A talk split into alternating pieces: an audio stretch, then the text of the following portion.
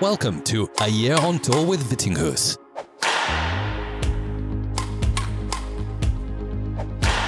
Here's your host, Hans Christian Vittinghus. Hello, guys and girls, and welcome to another episode of A Year on Tour with Vittinghus. Finally, I'm back with a guest episode, something I hope to do a lot more of this summer as I won't be away on tournaments.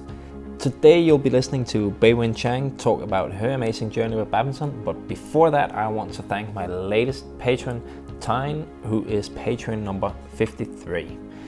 Thanks so much to all of you amazing patrons. You keep adding fuel to this podcast by keeping my motivation high.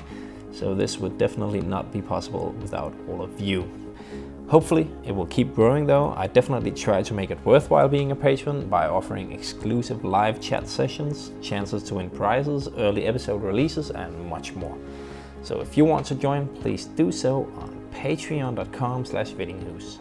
And remember, it's all up to you how much or how little you want to support with, and you can stop your support again at any time. Now, without any further ado, let's move on to the chat with today's guest.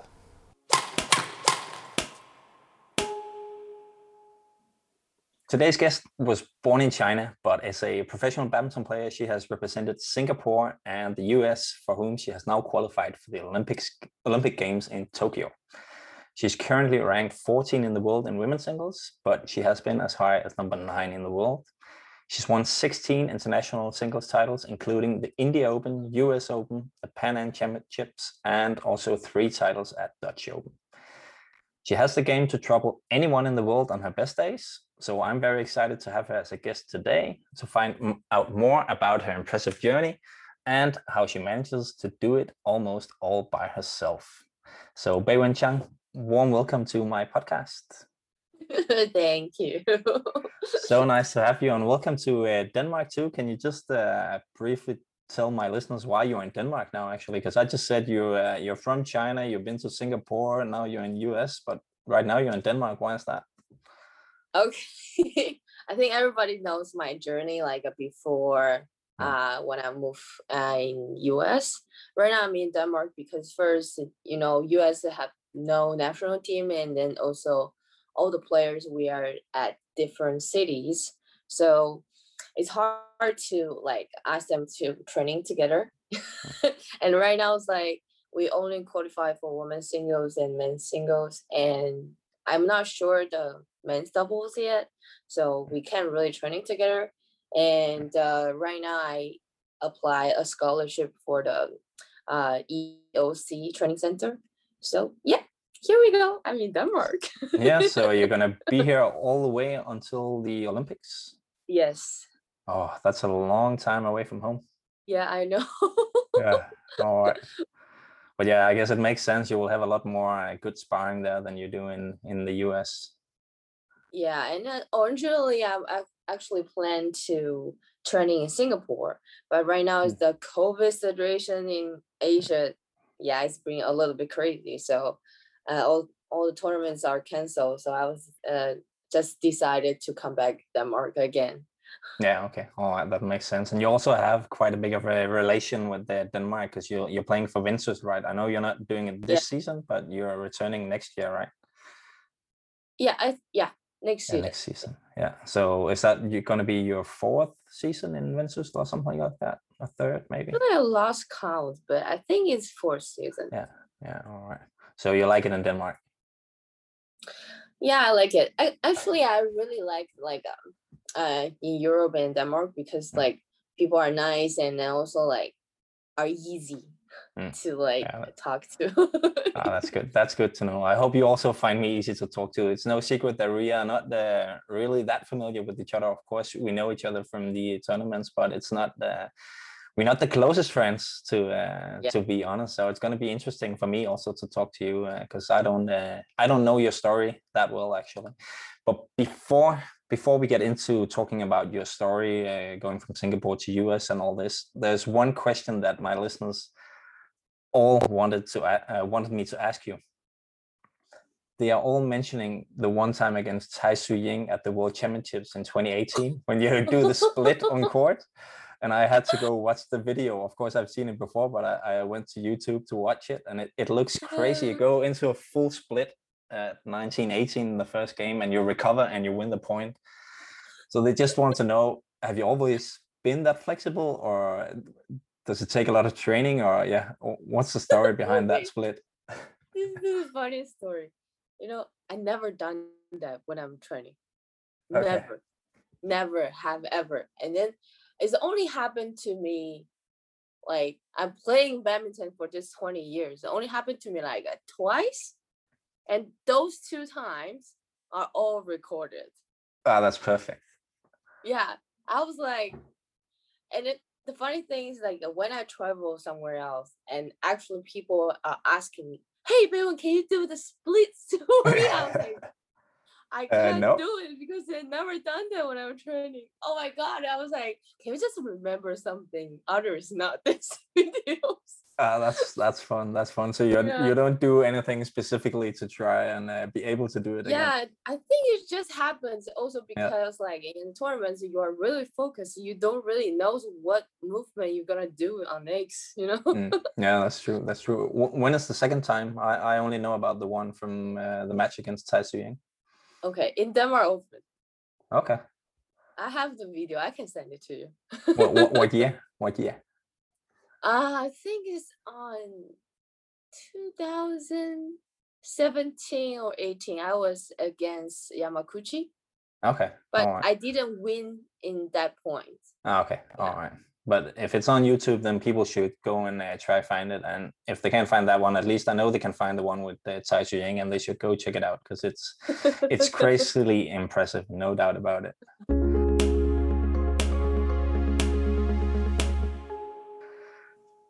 All right, uh, Beiwen, we will uh, move on and start talking a bit more about your uh, your entire journey with uh, badminton. I want to go back to where you started, not not in China, but I want to know why already at the age of 13 you moved to Singapore, right, from China? Because in my mind, of course, I've heard about Chinese people moving to Singapore before, but in my mind, China is a bigger badminton nation than Singapore. So wh- why would you move from China to Singapore to pursue badminton?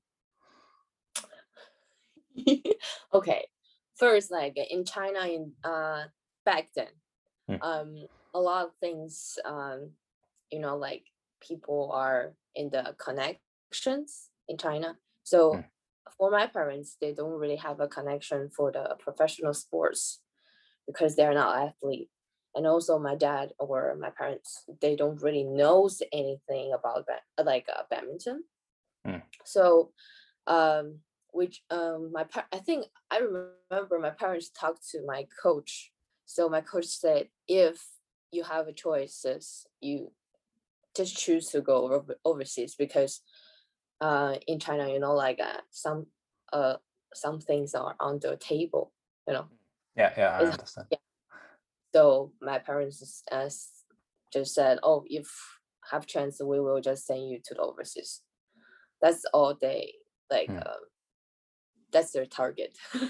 And and you you were 13 at the time, right?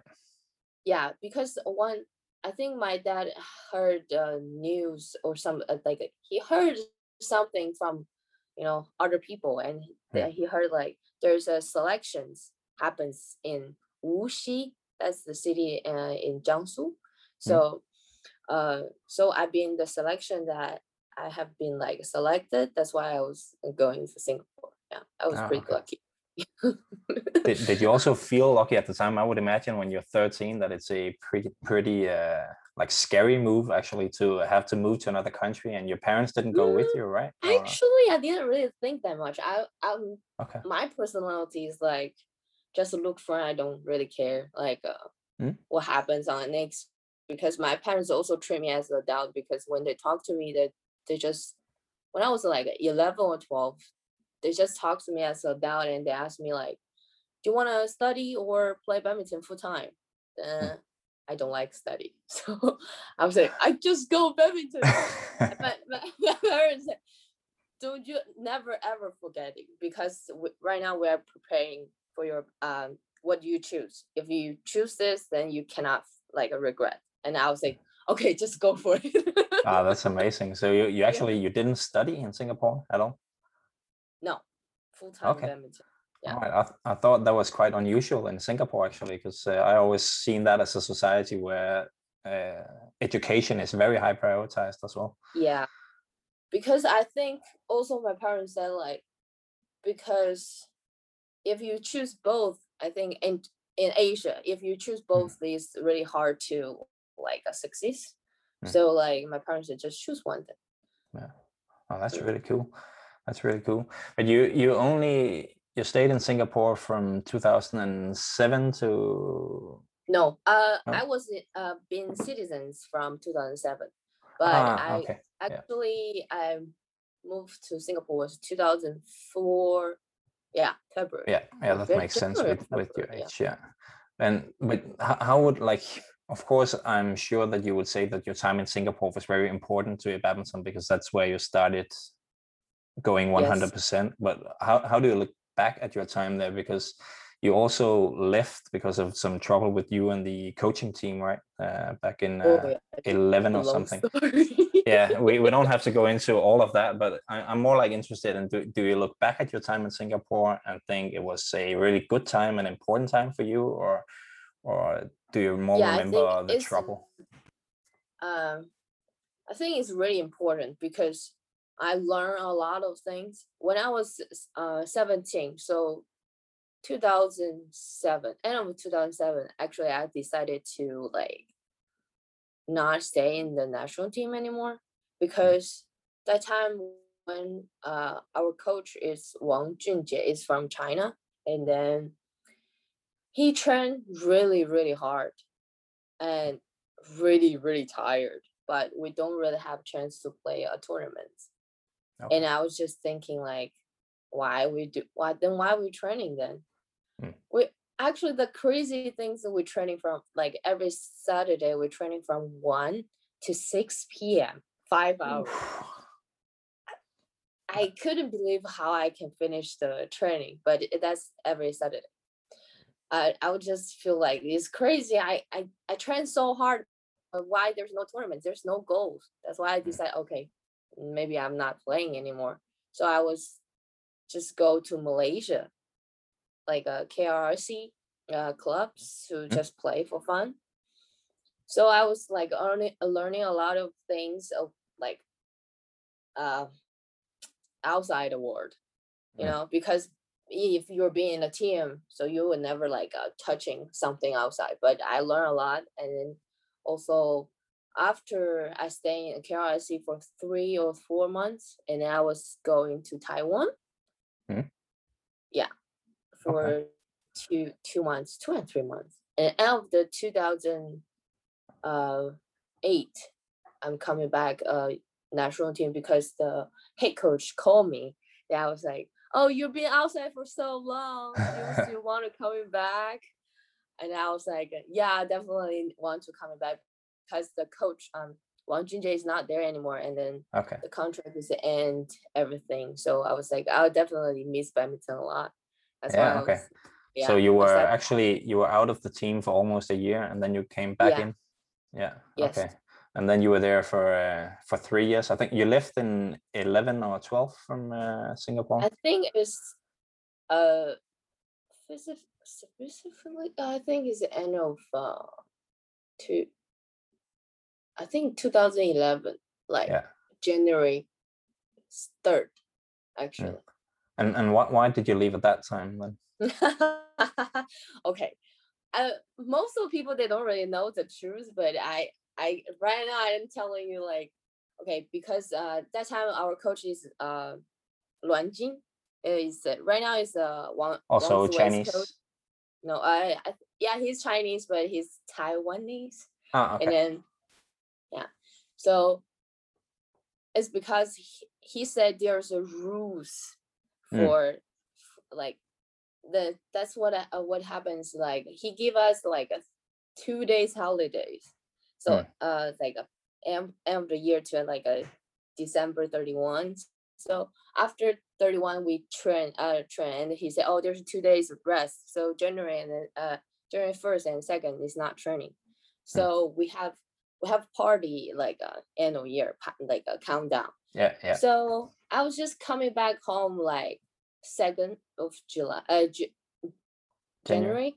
So, uh, and the third, uh, on the third, when we're training, and he just see, oh, the quality is not good. He just finds something happens, and then, uh, ask asking people, oh, when's coming, uh, when's the bad one's coming back home or something, Mm. and I was just maybe compare with the others, maybe late for five hours Okay. because everyone is coming back like on the first or second i don't know because i have girl uh, like a boyfriend so i was staying in my boyfriend's like a house for one night that's reasonable i'm over i'm over 20 so Yeah. why why why i can't and then he just stopped my training Okay.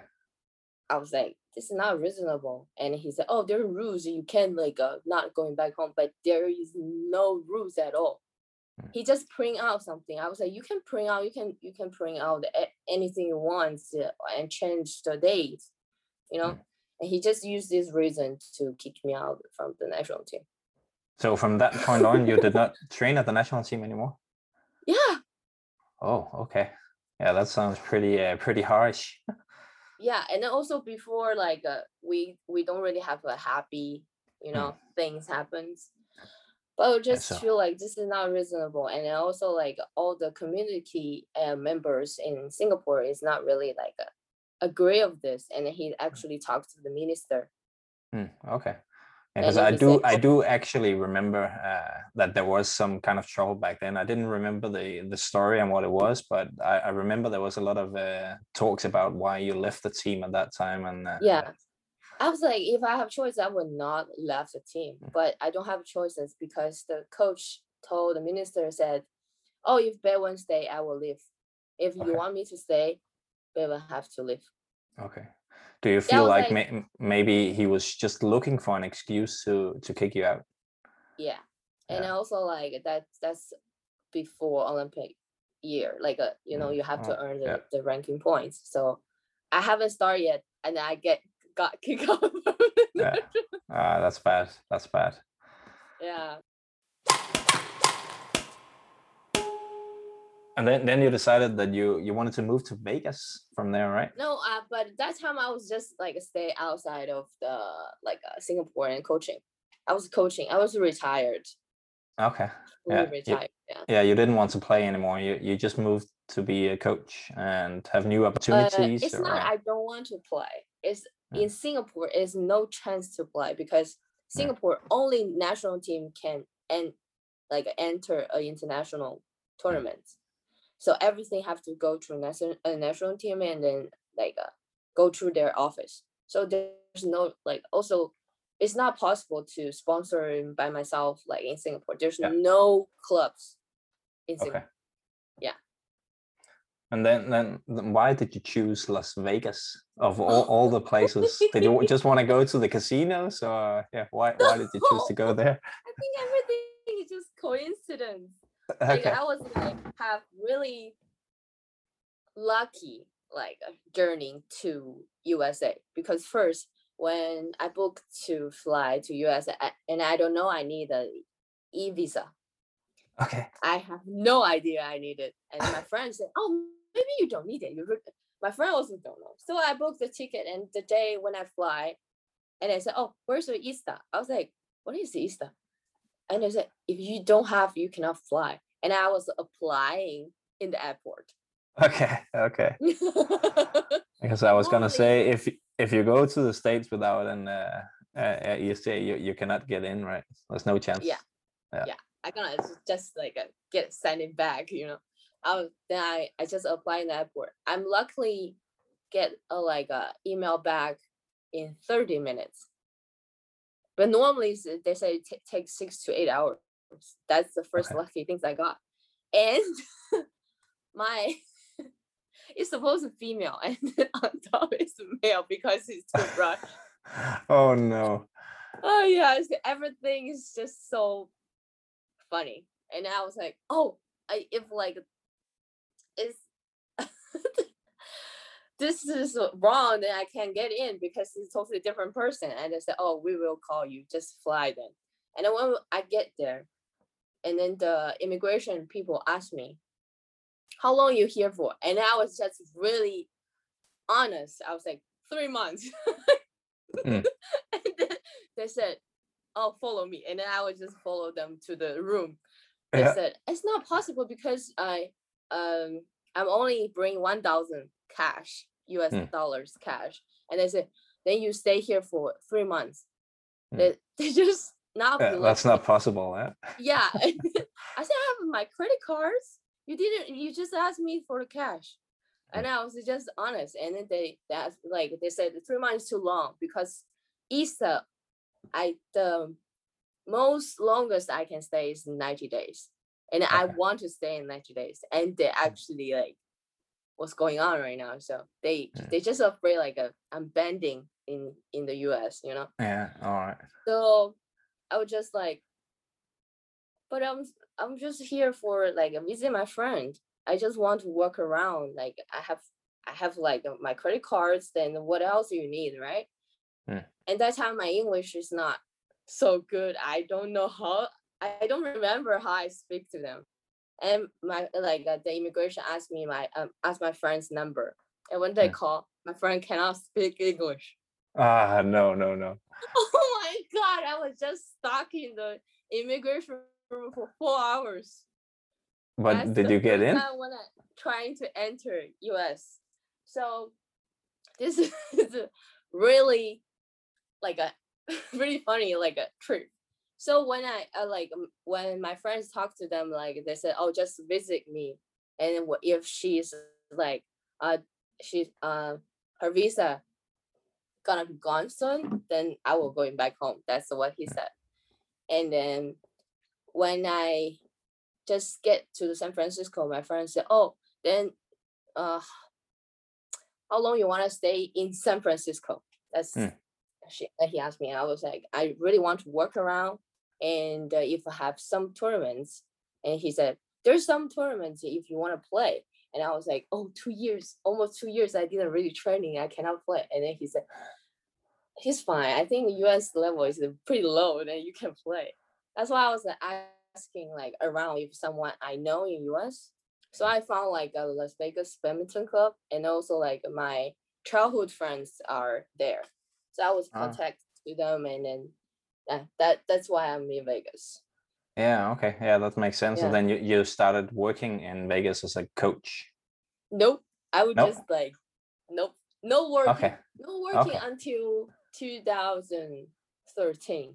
Okay. So you were just living life and enjoying being in the US, playing some Yeah, badminton in just, the US. um, I would just play some tournaments to get Mm. like uh like a quick cash and pocket Mm. money, and also like um uh after three months I going aus uh Canada to play a Canada Open, and the Mm. way I coming back because my visa is expired.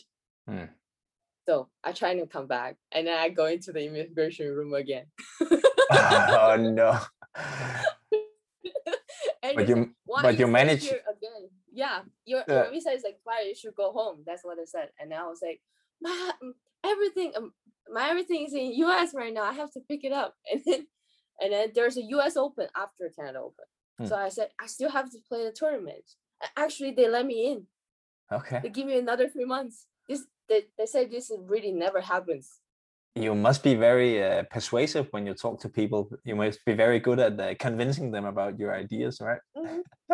I don't know because that time is only my myself and I would just show them like I I'm in the tournament, you know, Yeah. and I really want to want to play. And then I also like Singapore passport, maybe not maybe not China passport. That's why they Mm. said, oh, just let you in. And I I get another three months. When when when you played those tournaments, were you already representing uh, USA? No, No. I actually changed to uh represent USA on 2013 US Open. That's my first uh you like I represent US. Yeah. Yeah. Okay. I also think when I looked up your uh, your results, I could see that 2013 and 14 you started winning a lot of uh, tournaments. Actually, you won I think four international challenge titles in 13, and then you won five titles in 2014, and that's including the U.S. Open and I think also Dutch Open the first time for you. Mm. So there's a pretty big change there around 13, 14 uh, when you started representing uh, US. Do you think there's like a particular reason why you started really performing well at that time? Uh, I think I I think I'm really different with other player. For me, it's like what happens in my life is actually helping my badminton. Hmm. Yeah, it's also like when I was back then before, like uh, what happens in like in Singapore. So when I I was like almost a year and then I going back to Singapore and then I just training for one month and I win my first uh, like a senior tournaments, Hmm. uh, Vietnam Open. Hmm, yeah. Yeah. So I think it's just because, yeah, I don't know. I just a little bit different with other people. Yeah. Okay. Okay. Okay. I, I guess it, it must also like it must have been a big change for you, right? Because you you were used to the national team setup in Singapore, and then you moved to US, and there's no national team setup or anything. You don't have a lot of good sparring players. You don't have a lot of uh, coaches with lots of experience, maybe. So, like, was it a a big change, or did you not really think too much about it? I didn't really all the think same. about it because I really retired for two years, and when I just pick it up badminton again, I just feel like happy. Yeah. Okay. Yeah, I was just like, oh, I still I still have chance to play badminton. Then that's it. That's that's what I want to do. So I really didn't really think about like, um, I'm gonna win these tournaments. I'm gonna do what I, I didn't really think about it. I was just like, oh, okay, there's chance. Then I just wanted to play. I just give my best. That's it. I didn't really think too much. That's pretty cool, actually. So you didn't come back with a goal of wanting to go to the Olympics or win the World Championships. You actually just wanted to enjoy playing and, uh, yeah, have the Yes. chance to play. yeah i was just at that time i was pretty young i was 23 and i also like um um maybe just good things happened to my life because before when when i'm in singapore like 2009 10 11 those three years i have really bad luck everything is bad things happens at same times Mm. so like in uh for the us journey yes at first it may be a lot of like troubles happens to me but it's also a good end so I was not. I was just thinking like, oh, my time finally is coming. yeah. and you you earned it. You probably thought that, right? Because you had so much tough times that you uh, you earned some uh, a little bit of luck and uh, some good times. But I, I'm still a little curious to know why. Like, how is it possible to then all of a sudden, after two years where you're just playing a little bit and you're not really pursuing a big goal, how is it possible to then suddenly win a lot of international tournaments in 14, uh, 13, and 14? Like, what what was your training setup? I think the first is mm, you have to enjoy the badminton, and Mm. I also didn't expect anything. I think that's the like important thing because if you're expecting things, things will always like going to the back, like a. So, first is like, um, I also get sponsors by uh for the first first year when I like uh, play for US. That's the lucky things. At first three tournaments actually is not going pretty good. Yeah. So um and then the the sponsors also is not like happy about it yeah. because that in that like a three first three tournaments uh happens.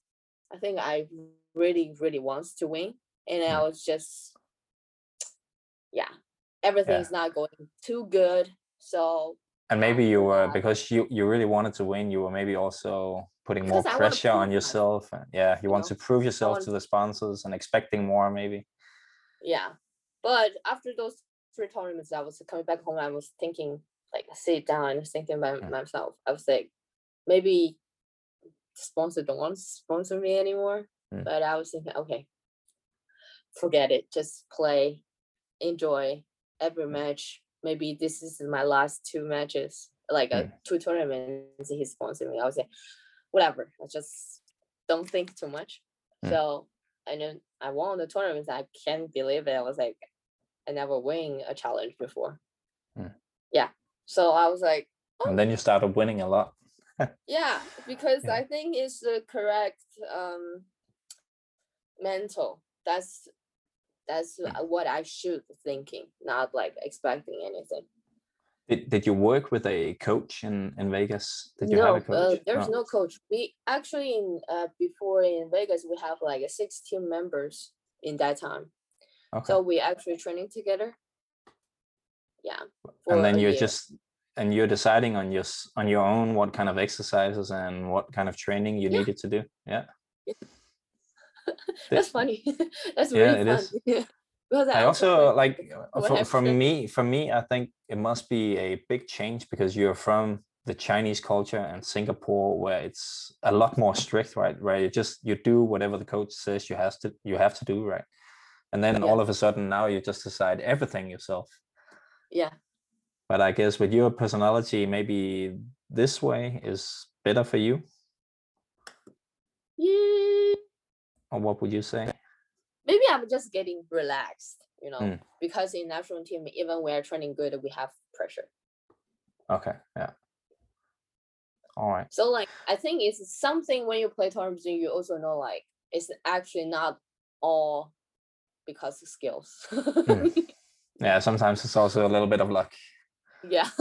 yeah definitely. I think it's just also I think it's just luck on my side in that Mm. When I was just moved to US.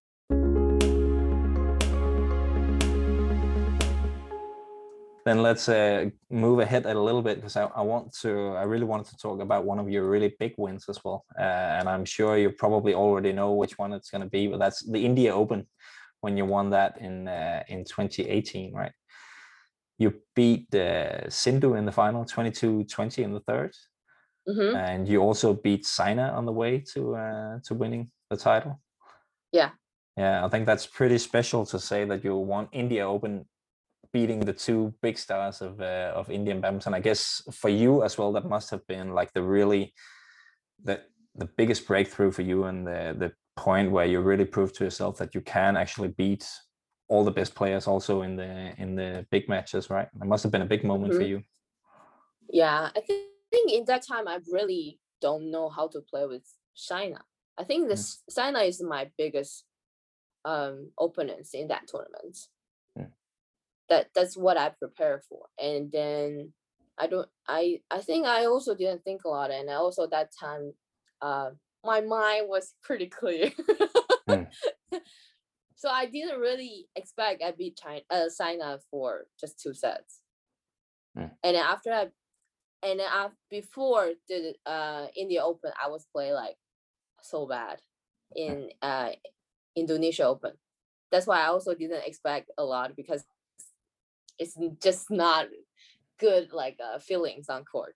So when I go into India, I also didn't expect anything, and also um when I play with Saina, I think it's quarterfinal. So I was just thinking, okay, okay, maybe just play one by one point, not thinking too much, just uh, keep simple and um, see what's going on on court. Because I'm the type like when I play tournaments, I don't think that much. You Yeah, just play. See, yeah, just see Yeah. what what happens.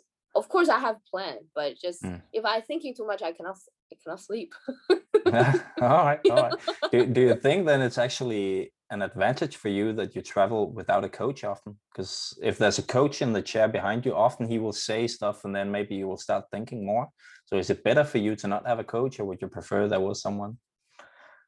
Uh, I think with coach or without coach, I think s- will be like a same same percentage because Mm. with coach, like you maybe play with the like average, but in the important things, coach might drag you off the, you know, coach also might help you. So it's actually 50 50.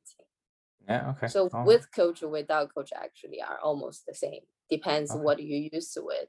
But Mm. for me, I have skills. If the coach behind me, I also can close my ears, so I'm okay with it. yeah but i think i think it's actually a little bit unusual to say like you say that it's it's almost the same i think most players would prefer to have a coach there uh, so i think it's quite interesting to hear that you say that it's it's it doesn't really matter if it's a coach or if there's no coach there's advantages uh, with both actually i think that's quite interesting I think it's just other players don't really like it.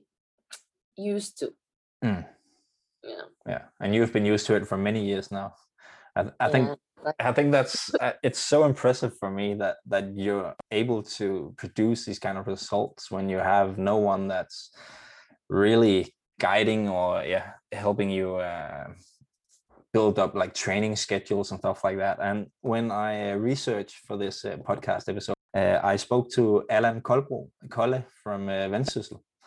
Uh, and one thing he told me uh, was that I was going to be surprised how little training you have in the hall at some times actually uh, that, that you don't do so much training in the hall that like the badminton hall but then you do a lot of physical work right and then when you get closer to a tournament then you do more training in the hall is, is that correct that i understand that correctly yes. If uh somewhere I can training, I will still like physical like more than on court. Mm. And the longest I didn't really touch the shuttle is three months. Oh, it's not not COVID time. three months Yeah. How is that possible i don't understand it okay, before do you know before the schedules like after Singapore Open, and I will skip uh New Zealand and Australia, and Mm. for like until July we don't really have tournaments. That's almost three months. Yeah, That's okay. three months. so I don't I don't play. you didn't play you just did some physical work and then uh Yeah, and that's coaching. it. Yeah. And coaching. Okay. Yeah, that, that's really, really amazing. But I guess what does make a little sense in my mind is then it's probably a lot easier for you when you come back to actually enjoy playing, right? Because you've been away from it for so long. So you you must enjoy it even more when you get back on court. Because that like when with the calendar we have and with all the training we do in a normal schedule, I think it's safe to say that sometimes you get a little bit tired of badminton. Uh, like I love to play, but when you train all the time, of course, you need that break sometimes. So I guess that would be the advantage of what you're doing, right? That when you come back, you have a bigger like hunger to play badminton. Yeah, and also like I also been like same as you before I before I hated badminton because I train a lot and then Mm. when I see badminton I to throw up. Mm. I also have that time, but right now it's like, um, if there is somebody like helping me training, I was appreciate it no matter like what levels they are, Mm. because it's people wanted to help. So I, um even I'm training less, but I'm trying to like trying to play like almost like every day. I'm trying. Oh, so I was it's- joking like with my friend. If compare like uh, with what I touch in the shuttle, I think the COVID time like uh, we will show like actually I'm I, I'm like uh used to this part of like not Yeah. touching shuttle. you you were already prepared for it, so for you it was just like Yeah, normal I almost. so oh, that's that's good. That's really good. All right, uh, we will move on to the uh, the final part before we have some listener questions, Beiwen. Um, because now you've been in the US for quite some time, uh, and I have a lot of listeners that also wanted to hear your take on badminton in the US. Like, what's the state of the sport there? Do you feel like in the years you've been there that the sport is growing, or do you don't really uh, feel a big difference from when you arrived? okay when i was there for 2012 i in the badminton hall is not much people Mm. in vegas Mm. and right now like i i heard a lot of school there is a badminton like a, like a class or something? I don't know if it's class or badminton uh i just they have a like a badminton like uh classes or if people will play badminton that's what i heard. And Mm. also like uh, right now like me and uh, my partners open a gym in um chicago. Actually there's a lot of opportunity to like just bring the badminton in and then like uh, marketing and promotions. I can Mm. see like there's a lot of potentials you know because everybody like to like play a sports especially the parents want their kids get out from the houses Mm, yeah. and also people they don't some people they don't really like outside sports they they would choose badminton Yeah. so. I think maybe we will take time, but I hope like badminton can growing in Mm. US. But I can see right now it's like more and more people s- getting like a playing badminton and then you can see cal california they have they have like uh, a lot of gyms Mm. they are so com- competitive Mm. yeah so i think um we are just trying to like um like uh promote on the middle west and then yeah that's Yeah, it. okay. Think yeah when, when I think about sports in the US, I also I have this picture that it's it's dominated by the sports that are also big in college and university, right? Like American football or baseball or basket, uh, yeah, basketball and uh, yeah, sports like that. Do, do you know if there's like uh, are they trying in US badminton to actually get into schools that way? Do you know that or? Okay. Um actually I just noticed uh when I played Pan Am, I was talking to like US AB and then like Pan Am America. In US, uh, the things all the sports association is self-funding. Mm. They they don't have any support from the government. Okay. That's why each uh each like association like have to find sponsors to like sponsor them. So yeah, badminton is not really big sports for them. So our sponsors is just a little bit. That's Yeah. They can't really sponsor like us. I, I when I know that I was shocked because Mm. at least uh, Canada is better than us because their sports is from governments. They have Mm. government funding. Like top eight players, they have a government funding every year. So if compare with Canada, we still have to improve and find more spo- sponsors because Mm. this this kind of like a um association like uh self-funding and everything we can change that. Mm. so, yeah, so it's it's very difficult to grow if they do not find more sponsorship, more funding. yeah but uh we will we we have a picture because in in Holbæk uh, we have actually center to like uh there accept all the player from Europe and outside country. So I'm thinking like if it's possible to you know do the same in the US like uh all the Pan Am players can join the training. So after my retire of course Mhm. yeah, of course, of course. Yeah. But that's also something I uh, wanted to talk to you about because you you have already started an academy, right? uh not really i'm just like a part of the gym Ah, okay, okay. I thought you you had already started it, but that's maybe the plan in the future to uh, to be part of a a bigger academy and then bring all the Pan Am players to a center like the one in Holbæk. yeah and i also want to help because you, can see my journey i get a lot of helps like Mm. uh strangers all the like i do two times go on me you know i want to return to the another players yeah I think that's also a good point because I think everyone they see you as a player that do not have a lot of support because we see you all the time without a coach and you're traveling alone all the time. But it's it's quite nice to hear you say that you have actually had a lot of support from strangers. Uh, yeah, by coincidence. So you have had had Yeah, support, but just not think- not in the same way as a Chinese national team player or a Danish national team player, of course. because for me i'm not looking for like a lot of money i'm for Mm. me my target is the money is just enough for what i'm using that's it. Mm. i don't really hungry of the money because i feel like happy happy and my goal is the most important thing. And i also knows a lot of player actually have same situations. Of course i'm the lucky one because um, i'm a little bit famous so Mm. i can get like a support.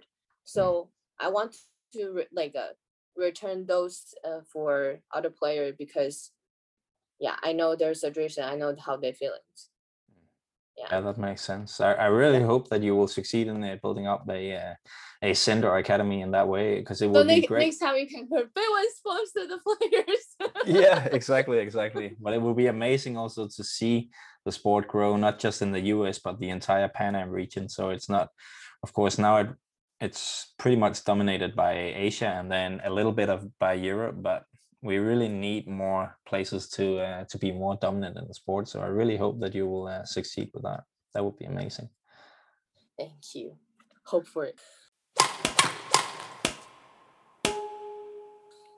All right, moving on to the final uh, part, Beiwen, uh, the listener questions. Uh, I've just uh, chosen uh, two today, actually. Uh, the first one is from a uh, a user called Rising Shuttles on Instagram, and uh, he or she is simply just asking, "What is your goal for the future?" And I think that's in term in terms of your your badminton My goal. Mm. Mm. I think, to think my win the is Olympics. um maybe maybe a little bit too far if win the Olympics, but I think if I have a chance to touch the medals, Mm. yeah, Yeah. that's my goal. That's my biggest goal. Yeah. All right, that's cool. You also you've proven that you can beat some of the uh, the best players, right? So why you have a chance, of course, to win a medal. yeah, but you know, women's singles is a little bit like a tricky. Yeah, it's very tough. It's one of the most competitive uh, categories, that's for sure. So yeah, many you would never know what happens. And I think actually what makes the women's singles really tough at the Olympics is that we have a lot of players in the top 10, top 12 that are from different countries. So you get them all to go at the, to the Olympics. You don't see, for example, if there were three Chinese or four Japanese players, then it would only be two of them who went, right? But right now Yeah. you get all the top players at the Olympics in, in women's singles because they're all from different countries. So it's it's really a tough field, right? but that's why what people like what audience want to see. Mm. yeah definitely definitely i'm i'm gonna go there as a commentator for danish tv and one of the events that i'm really excited to uh, to be watching is definitely oh, women's y- singles oh really? So I'm gonna see you there. yeah you can see me in the commentator box uh, just talking about badminton not playing at all but yeah i did the same in london and rio so Oh, that's a uh, good experience. yeah, yeah, I loved it in Rio and I loved it in London, so I'm excited to uh, to go again. And I'm uh, I'm keeping my fingers crossed that the Olympics will not be cancelled. I don't want that to happen. Yeah, right now, right now, yeah, a little bit dangerous. yeah we'll see we'll see about that. Right the uh, the next question uh, Beiwen is from uh, david ho one of my longtime uh, followers and a big fan of the podcast and he had a re- i think it's a quite interesting uh, question. Uh, if you could choose to train with any national team which one would it be you you didn't you don't have to change your nationality you could keep on representing uh, the us but if you could choose one national team where you could do your training which, which team would you choose Mm, I think I would just stay on what I have right now because now I can choose wherever I can go. you like the freedom yeah. yeah, because for me, for my time, I want a holiday, then I would just like stay home for three days, not doing Yeah. anything. there's So no think- one no one telling you the rules are different you have to go training Yeah. Alright, I think I'll I would stay the same. Yeah. yeah i think that's a really good answer Beiwen, and a good way to uh, to wrap up this podcast but thank you so much for uh, for taking uh, some time out to uh, to talk to me i uh, i hope you found it fun too it was interesting for me for sure Thank you. Thank you to remind me for this.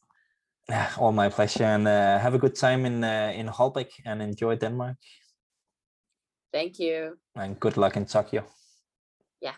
Have a good day. thanks you too bye Yeah, bye bye.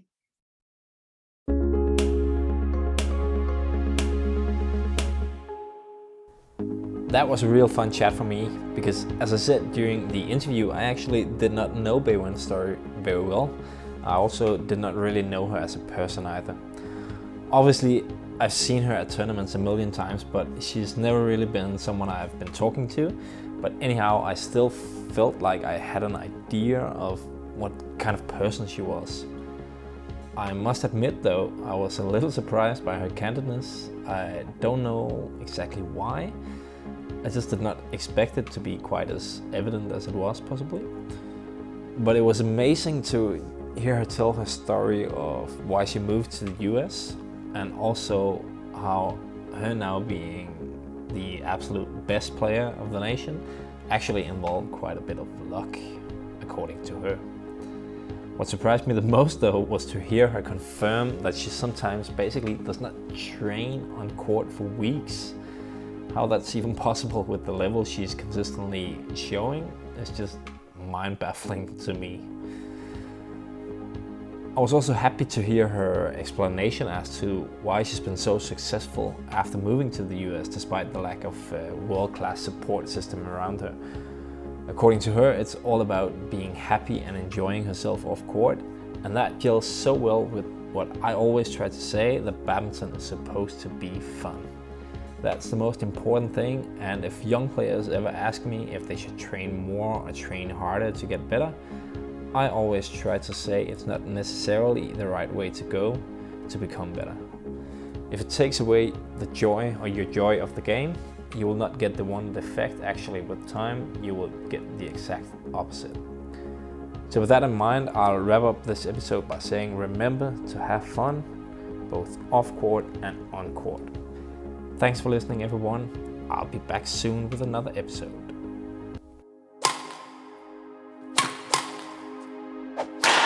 Thank you for listening to A Year on Tour with Vittinghus.